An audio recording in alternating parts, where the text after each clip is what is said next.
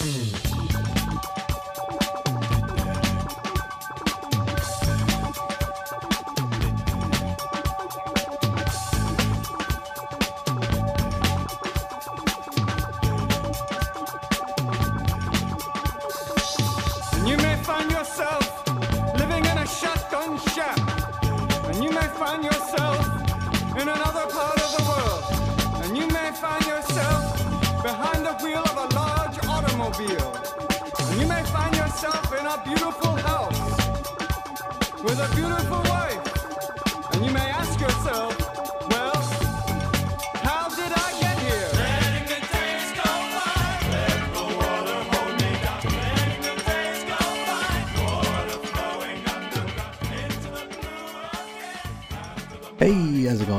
This is Chris. Welcome to episode 252 of X Lapsed, where we're diving back into our uh, Last Annihilation coverage. Um, not going in order, though. Uh, we're not going to be covering, I think it's Guardians number 17. There really isn't a whole heck of a lot of uh, eccentric stuff in that issue. Uh, certainly not enough to make an entire episode about. Um, though, I mean, uh, previous issues of that weren't totally eccentric. This one was especially not eccentric. So we are skipping right to the Cable one shot. This is Cable Reloaded number one. And we're gonna get uh, reacquainted with uh, with the old guy, the big guy, the uh, the big gun. So uh, let's not waste any time and hop right in. Again, this is Cable Reloaded number one, had an October 2021 cover date. The story is called Call in the Big Gun, written by Al Ewing with art by Bob Quinn. Colors Java Tartaglia, letters VC's Joe Sabino, designs Tom Muller, head of X for now is Hickman. Edits Amaro White Sobolski, cover price $4.99, went on sale August 25th of 2021. Now, something sort of kind of notable about this issue, at least to me, is the fact that this is uh, branded as a uh, full blown X comic here. Uh, we have our Tom Muller credit, the head of X is Hickman. I didn't know how they were going to do this one. I didn't know if this was going to be more of a uh, mainstream Marvel sort of thing, like if this was going to be handled outside of the X editorial office, but looks like, in fact, it is in the X editorial office. So uh, let's get right in. Now we open in deep space with uh, Cable, the new old Cable, or the old man. I, I guess we'll just call him Cable from this point on. Okay, so uh, Cable, he's at his satellite base thingy, Graymalkin 2, and he's headed to Break World. Anybody remember Break World? Yeah, it's that place that Joss Whedon spent what felt like 5,000 issues setting up, and it's full of like generic Marvel aliens back in uh, Astonishing Volume, whatever the hell it was back in the uh, in the post Morrison temper tantrum that Marvel was throwing. Anyway, after conferring with his AI tattoo Bell, Cable dives from Graymalkin 2. And um, we get a reference to. Uh, hmm, stop me if you heard this one before. Uh, Cable, uh, his uh, fashion sense is very pouch centric. See, he wears a lot of pouches, and uh, we get a reference to his wearing pouches because uh, I guess the uh, you know the lowest hanging fruit may not be the tastiest, but it's certainly the easiest to snatch. And I'm not sure if this is supposed to be humorous, but if it is, it's about as funny as uh, you know Durher he talks to fish references about Aquaman, and about as creative as well. From here, we hop into a double page spread of roll call and cred. Our characters include Cable, Brand, Cannonball, Boom Boom, Kid, Khora, Lila Cheney, and Rocket Raccoon. Now, while Cable plummets and kicks off his rocket boots, he uh, boots us into Flashback Land, where we get a little bit of backstory on why he's doing what he's doing. And so, we're at a sword briefing between he and Sassy Abby. Now, this is Cable, uh, well, Old Man Cable's first mission for Sword, but he claims to remember the place from when he was a kid, so I guess he has all those memories then? So, uh, hmm, it stands to reason that he knows a heck of a lot then, right? Uh, maybe even the uh, Moira of it all? Well, maybe we'll worry about that when they tell us we need to. Anyway, he assumes here that Kid Cable was only put into a power position at Sword as a uh, political nicety like a nod toward the uh, influential Summers family. Now, though, they've got the uh, grizzled and experienced Cable, or in his words, a Cable they can actually use. I mean, this is all according to Cable himself, though. Now, Sassy Abby starts filling him in on the last Annihilation hoodoo and the Dread Dormammu's Mindless One incursions.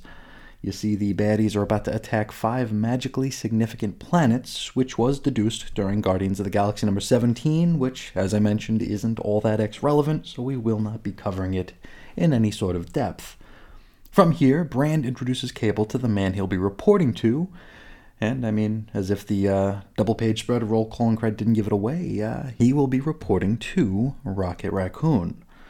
And I think she expected Cable to scoff at this but instead he stands at attention and salutes the little critter. And Rocket is, uh, well, he's equally surprised. Now, apparently, Rocket Raccoon is some sort of legendary figure in the future, and, um, well, that's all a result of this very mission they're about to start up here, the Last Annihilation deal. So, uh, I guess Cable already knows how this one's going to play out then, which kind of takes the tension and drama out of things a little bit. I mean, one of the things with cable here is that uh, you know the the future isn't yet written. You know, that's kind of one of the things that, uh, and we're going to talk about that more as we get into an info page a little bit later on, where history and the future are kind of a uh, kind of a fluid thing. But still, I don't know, it takes me out of it a little bit. Like I don't remember getting this vibe in like the '90s cable appearances where everything felt like uh, there were there was tension, there were stakes. Here it I don't know, it just feels a little bit different. I don't know if maybe I'm reading too far into things or perhaps I'm just an idiot. Now, back to the present, our hero crashes down on boring Breakworld. And from here, we get an info page, and this is a personal log from Nathaniel Christopher Charles Dayspring Askani'son Summers. And he mentions the five planets and the races that represent them that Dormammu is about to uh, attempt to dread all over. And they are the Skrulls, the Krees, the Shi'ar, the Spartax, and the Chitauri. Uh, he also talks a bit about death and how it's believed that mutants have uh, conquered death. Well, mm, he begs to differ. He states that the mutants have, in fact, not conquered death, and instead only entered into an armistice or a polite agreement with it. He then mentions that he doesn't have the luxury of believing in history since, you know, he knows everything. So back to comics, and Cable's Bell AI arm has been shattered to bits in the crash landing, and so he replaces it with a hard light hollow prosthetic, which has a devil tattoo on it called Nikki. Cable then plants a Krakoan gateway seed through which his team for this mission arrives. They are the folks who we went through in the roll call, but for the benefit of those with short memories or relative indifference, I'll repeat. It's Cannonball, Boom Boom, Whiz Kid, Khora of the Burning Heart from Arakko, and uh, Lila Cheney. Now, Boom Boom gives us the uh, the old X Force back, baby reaction, but uh, well, you can't do that because that name's already in use. Now, WizKid suggests that they, uh, instead of calling themselves X Force, they are now the all new X Terminators. You all remember the X Terminators? Well, uh, this was a tie in miniseries to the hmm, original Inferno event, and it spun out of X Factor. Now, of course, X Factor were the original five X Men who were portrayed publicly as mutant hunters, like in the vein of Ghostbusters. They had commercials, hotlines, and everything. And while, yeah, they were hunting mutants down, it wasn't to take them out, it was to take them in and train them to better use their powers. So after a little while, X Factor had themselves a team of trainees, which, at the time of X Terminators and Inferno, was comprised of Artie Maddox, Leech, Rusty Collins, Skids, Rictor, Boom Boom, and Kid. So that's the reference here. And, uh, you know, I'm starting to think we might be getting an X Terminator's ongoing spinning out of this next Inferno. Especially if the rumors of Sword getting canned is true. Anyway, our all new X Terminators are suddenly swarmed by boring ass Breakworlders.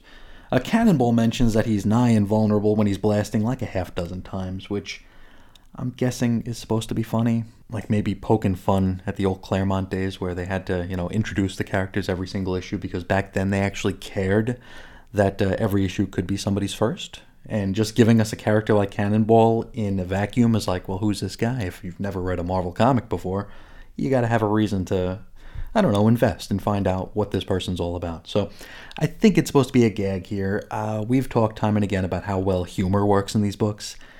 I mean, especially when the ace up your sleeve is a nod to Rob Liefeld drawing pouches, which I, I don't know. Let's just move on. Let's just move on. Now, the X Terminators win the day. Uh, WizKid manifests a really big gun, or two actually, two really big guns, which I'm guessing is another Liefeld reference. Um, is this the sort of meta commentary? Like, is this the thing that we're in the market for? I mean, are we literally paying five dollars plus tax for creative to like give us a wink, wink, nudge, nudge? Um, I don't know. Moving on, uh, we have an info page, and in it, Power Lord Varn yells at us. Really, that's it. It's an entire page of him yelling at us.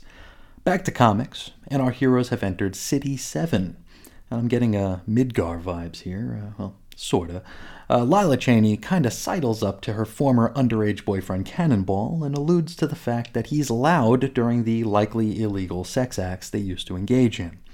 Tabitha says that he's all about being a family man now and uh, how he's no longer any fun. Now, City 7 is uninhabited. It's uh, basically just a place where a giant robot was built. And so, for the next several pages, the ex Terminators fight said giant robot. And we get some powers in tandem sort of stuff here. We got Tabitha and Khora working together to create a giant time bomb. And then Sam, who I may have to remind you is nigh invulnerable when blasting, he flies the bomb right into the robot's face. And, uh, well, that's the end of it. The robot's defeated, and our heroes steal its giant gun. They deliver their quarry back to Brand, and uh, we wrap up with one last Durher pouches joke for good measure. And it's worth noting there is a giant bullet here, which, considering we're dealing with Break World, uh, maybe we can assume it's a callback to the bullet that Kitty phased into back at the end of the Endless Whedon run. Maybe, maybe not. In any event, that is where we end our time with uh, with Old Man Cable. Next time out, we finish. Uh, well, hopefully, we finish Wolverine's conversation with uh, Sevyr Blackmore about uh, Solem. But we will worry about that next time. For now, let's uh, let's I guess talk a little bit about this cable issue, which um, I tell you, I really didn't care for it. I didn't think it was all that great. Uh, felt to me kind of like a uh, backdoor pilot for a potential ex Terminators comic spinning out of Inferno. Which I mean that that isn't a bad thing in and of itself. It's just I don't know. It just didn't land for me. I feel like too much of this issue uh, was tongue in cheek, and maybe I'm imagining it, but uh, it felt very much like we were trying to have a funny ha-ha here about uh, the '90s tropes that you know Cable, old man Cable embodies. I, I and I don't know that I want to follow a story in which the lead character is uh, nothing more than like a walking punchline or a walking wink, wink, nudge, nudge reference to other creators. And I mean, I don't want to get it twisted here and like make it sound like I'm offended that they were making fun of Rob Liefeld, but uh, I'm certainly not a fan of uh, of plucking the low hanging fruit here. Anytime I see someone make reference to pouches or to big guns, it's just like I glaze over, you know, because there's no effort put into making those jokes or references. It's just very uncreative. I mean, there's a lot of things that you can poke fun of about every era of comics and every character in comics. I made reference earlier to uh, the Durher he talks to fish references in Aquaman, which if you're an editor on Aquaman and you get a script across your desk that has a Durher he talks to fish joke in it, instead of just giggling and then going to like take a picture of your lunch to tweet it out, maybe call the writer in and be like, "Hey, we can do better than this because this has been done many, many times before. So maybe try a little harder."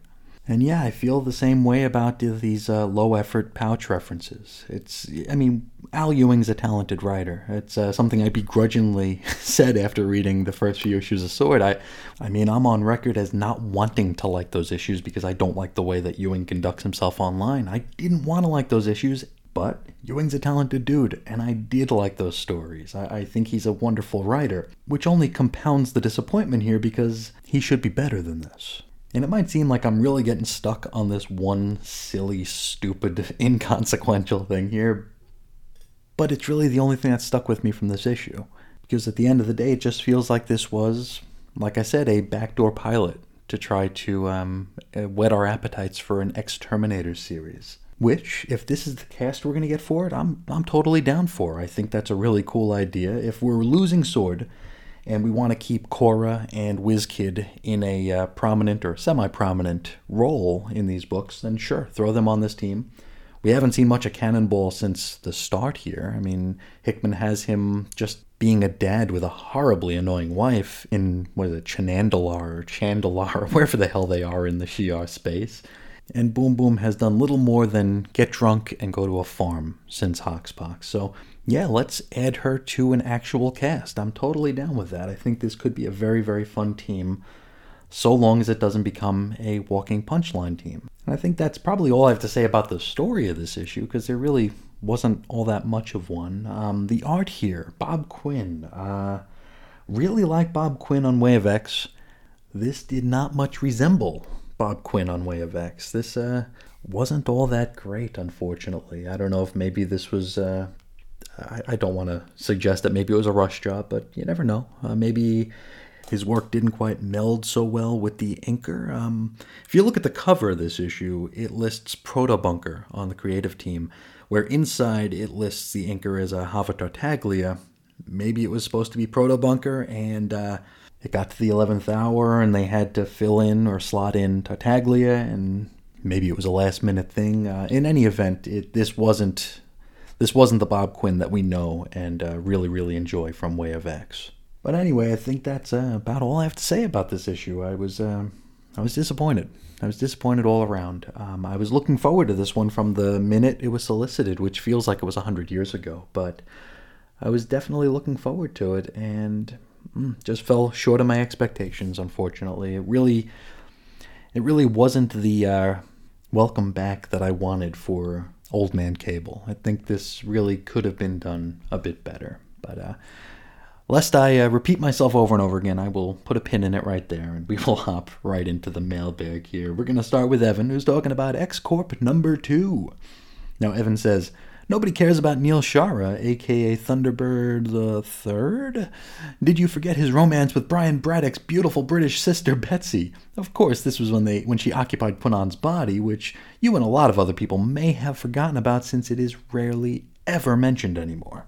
Well, you see, this is why uh, this is one of the big problems I have with current year comics is the lack of uh, footnotes. Because if we had footnotes, maybe somebody would remind us that Betsy and Kwannon occupied bodies and stuff like that. Because how else are we supposed to follow this stuff? You know, Jim Shooter would have footnotes, and uh, we'd be all better off for it. But no, I did not forget about Neal and Betsy's uh, romance, and I believe we covered an issue of uh, X Men Volume 2 during last year's Merry X Lapsed. The, uh, the 100 page giant issue, uh, Claremont Swan Song, before going over to Extreme, where we do see uh, Neal and Betsy, I think, having a playful uh, I was going to say pillow fight. No, no, not a pillow fight, a snowball fight. and uh, I think they wound up on top of each other a few times, and it was, um, yeah, it was one of those kind of scenes. So yeah, Neal, uh, how the mighty have fallen, right? He is here just as a uh, cameo. Though, if you're following to this point, you'll know that he did something sort of kind of helpful in a future issue of X Corp. Though, I guess the full breadth of the role that he played in whatever this was is uh, kind of nebulous, so maybe he just stood around while everybody else did the work. Anyway, uh, Evan continues. If young, aimless mutants are a problem over New Mutants, maybe some of them could take on the jobs that Madrox's dupes are doing. An island of 200,000 mutants, none of whom until recently were X Men, seems like there are more than a few idle hands. And you know, you raise a very good point here because uh, it seems like anytime we see anybody actually doing any sort of work, it's someone we know right? Uh, we go down to the Savage Land before it got blowed up. Colossus is there, like dragging a plow. you know, why aren't why aren't the people that are dancing around the bonfire down there doing something? Why don't they just clock in six hours a day and do a little bit of work for the uh, island? It's just uh, weird that it's always people we know that do this, uh, that do the gigs here. Uh, Evan continues. At least we got an acknowledgement that Sunspot exists, but isn't involved directly in X Corp for reasons. Well, uh, see what I just said about Neal Shaara, because uh, Sunspot's in that scene too, though uh, we don't know exactly what he did. He did something, but he's there. Um, Evan continues I too want to know where Layla Miller is, though I'm a little apprehensive because Peter David will not be writing her. Not that no one else is capable of writing her, but PAD did it so well. Well, uh, see my uh, my comments about um, Sunspot and Neal Shaara because uh, Layla's going to be showing up, and uh, prepare to be whelmed, I guess. Uh, Evan wraps up with, "I don't really get this book either. I think I remember reading that it was supposed to be a commentary on corporate culture, so maybe if you're more in that world, it lands a little bit better. And uh, I would argue that no.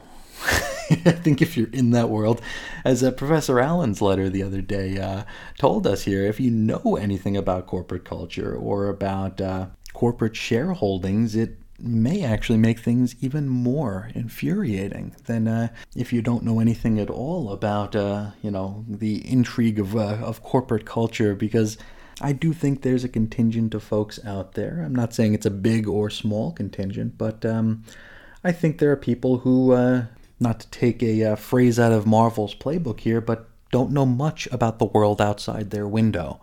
And so what they know comes from comic books. You know, there was that old saying back in the uh, in the '90s, like everything I learned, I learned from TV.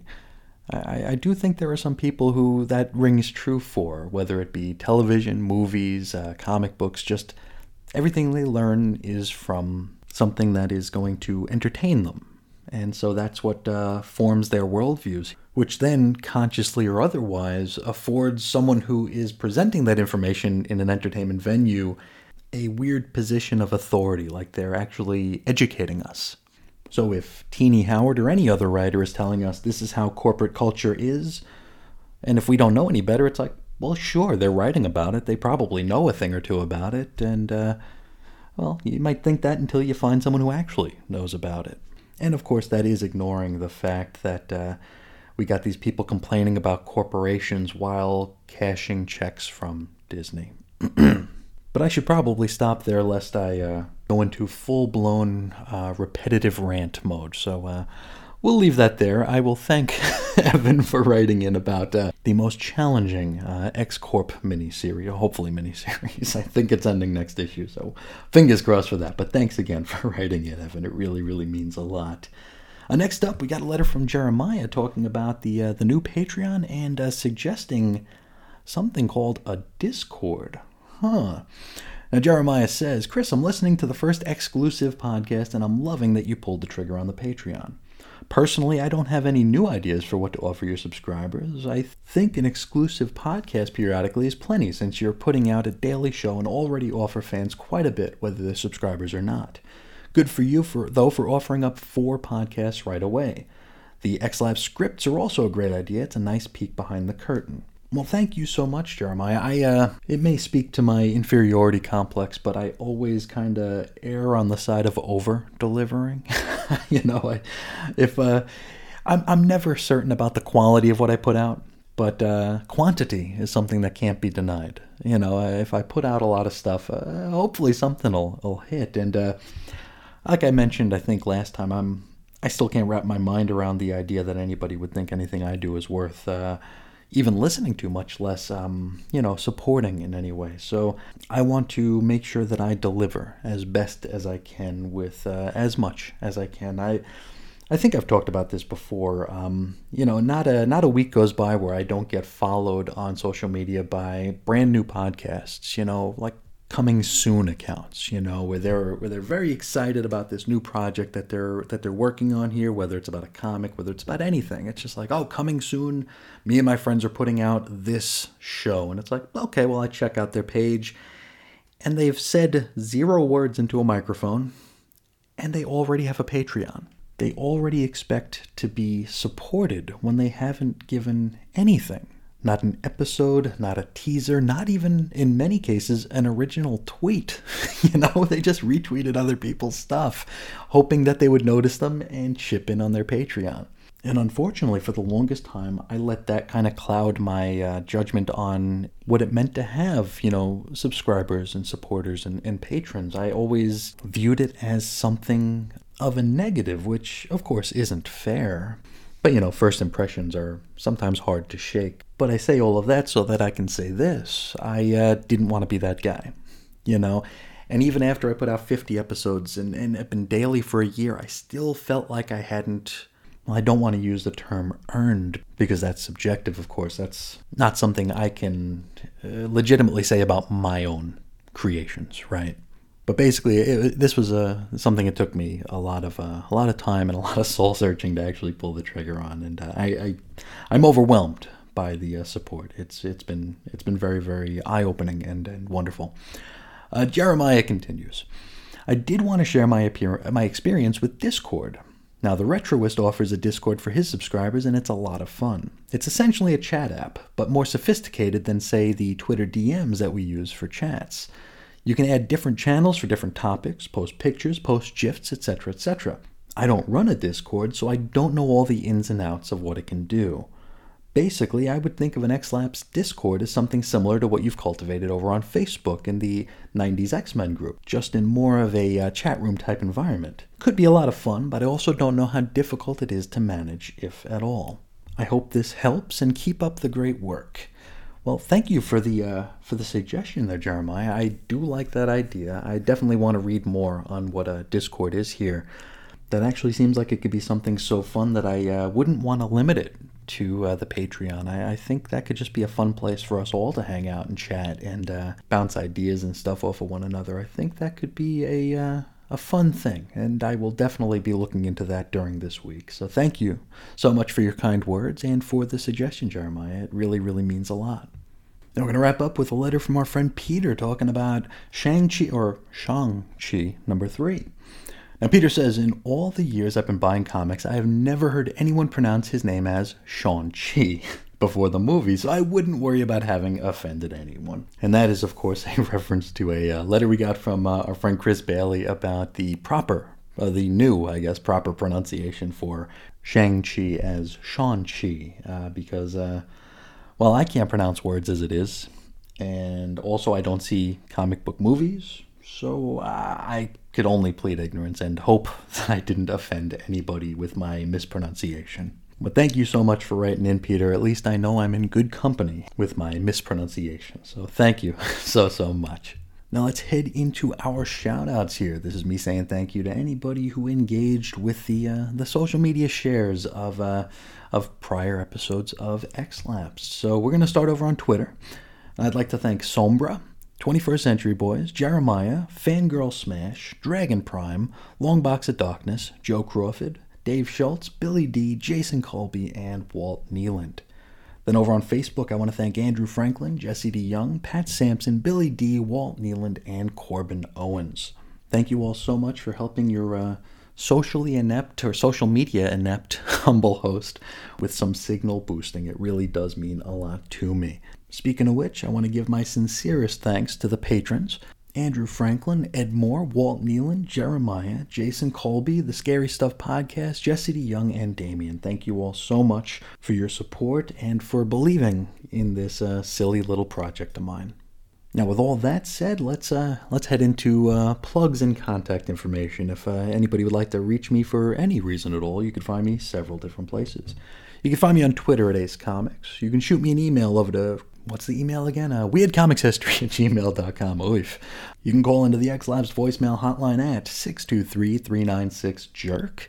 You can head over to chrisisoninfiniteearths.com for blog posts and show notes. You could join us on Facebook at 90s X-Men, and of course, the full audio archives are available at chrisandreggie.podbean.com, available on all your favorite flippers, devices, and applications. So uh, you can find us there, and if you're listening, I mean, you've already found us. Finally, there is, of course, the Patreon at patreon.com slash xlapsed. And uh, the way I have it set, you won't be charged until the first of the month. So if you want to pop in there, try it for a couple days. If you don't like what you hear or see, you can cancel it and not be out a single dime. But hopefully, if you do check it out, you will like what you find there and you'll, uh, you'll want to stick around. But that's going to do it for today. I'd like to thank you all so much for letting me hang out with you a little bit today. And until next time, as always, I'll talk to you again real soon. See ya.